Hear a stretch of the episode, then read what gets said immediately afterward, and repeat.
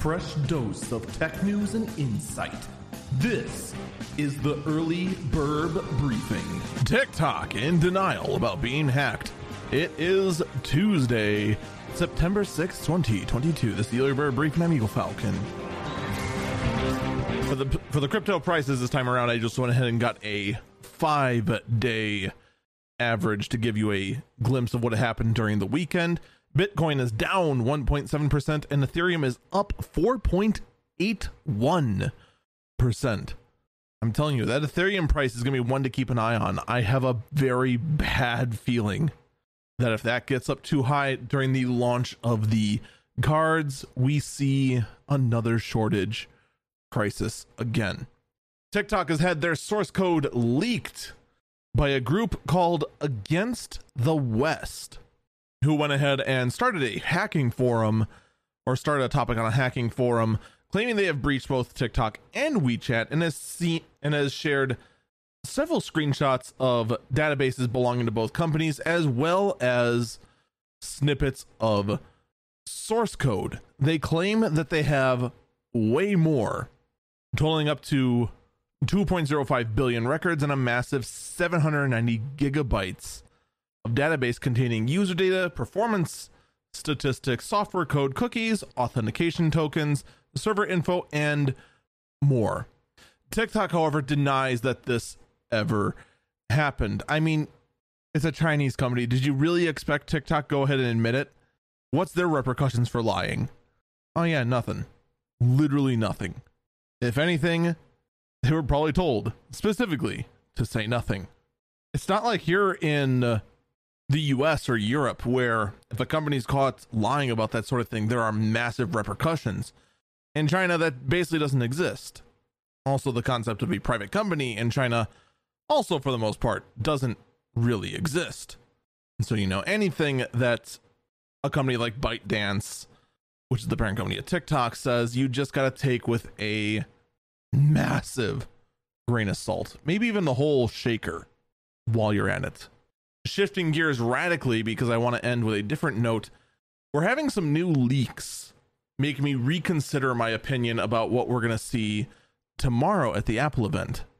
We're seeing some new leaks about the Apple Watch 8 Pro that people are insisting up and down is going to exist.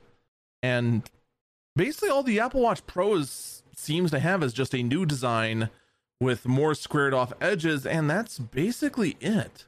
Like, I'm sorry, but if you expect us to have a Apple Watch Pro, there's got to be some killer feature in it. And so for all the, and this is what actually led me to think that the Apple Watch Pro was a myth. No one could mention a feature that was deserving of the Pro name.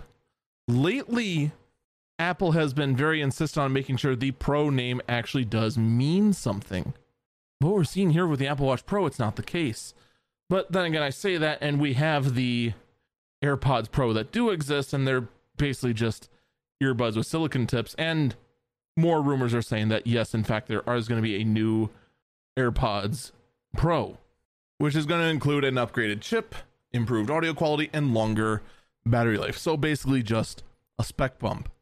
But people are kind of touting this as the Apple event's going to be all about Pro. Pro is going to be pushing everything for- forward.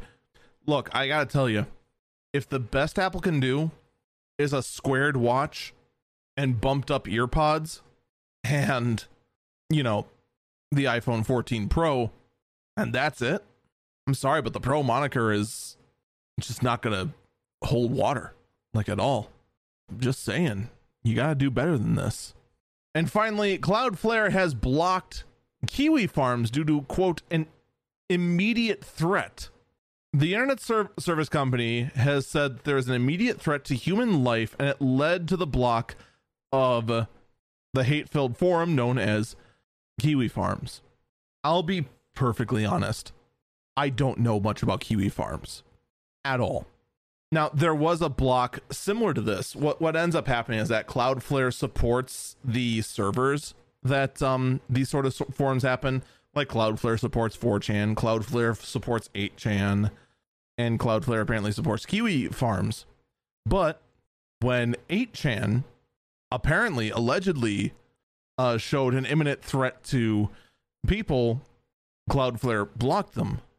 So you can get the 8chan. Now, personally, I've never actually, I've only been to 8chan like twice. And both times it just seemed about the same as I've seen on 4chan. I didn't see what the big deal was, but maybe I was just there at the wrong time. Who knows? Kiwi farms I know even less about. This is the, literally the first time I've heard about them, them no longer existing. At least that's what you would have thought.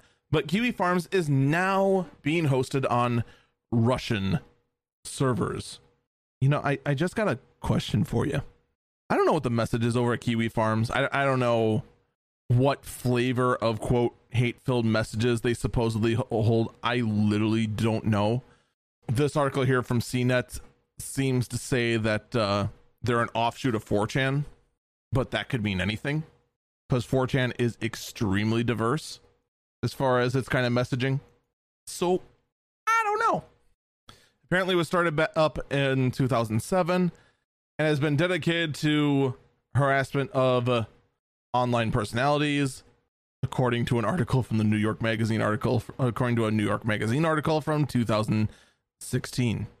So, I mean, it is what it is. I'm not gonna, I'm not gonna shed a tear for some forum that I only heard about today, and how everything's now. Oh man, they're they've they're on the run. They're now only those they're hosted on Russian servers. Oh my gods! You know that's pretty much the life they have uh, chosen for themselves. So they can go ahead and just do whatever. I'm reading more into this article. It looks like apparently they've been they've ended up with doing some doxing, swatting, and trying to harass targets, and actually even succeeded in having targets committing suicide. So yeah, some very very uh, class acts. And in the end, all I can do is shake my head. Well, maybe they'll realize that, uh, you know, maybe we can do better. Maybe. Or, you know, probably not. That's going to do it for me. Stay safe and stay healthy.